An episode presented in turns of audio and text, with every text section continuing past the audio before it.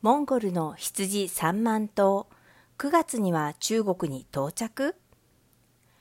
モンゴルのハルトマー議員バトトルガ大統領が今年初めの訪中時に表明した中国側への羊3万頭の寄贈について、同国外務省近隣国局長は先頃の記者会見で我々は中国側と協議した上で新型コロナウイルス感染状況が落ち着き、羊が十分に声太ってから中国に引き渡すことを決めたと説明。また、現在この羊3万頭の寄贈については、食品農畜産業軽工業大臣が先頭に立って立ち上げた作業チームが具体的な実行を担っている。羊3万頭を一度に国外に移送することはできないため、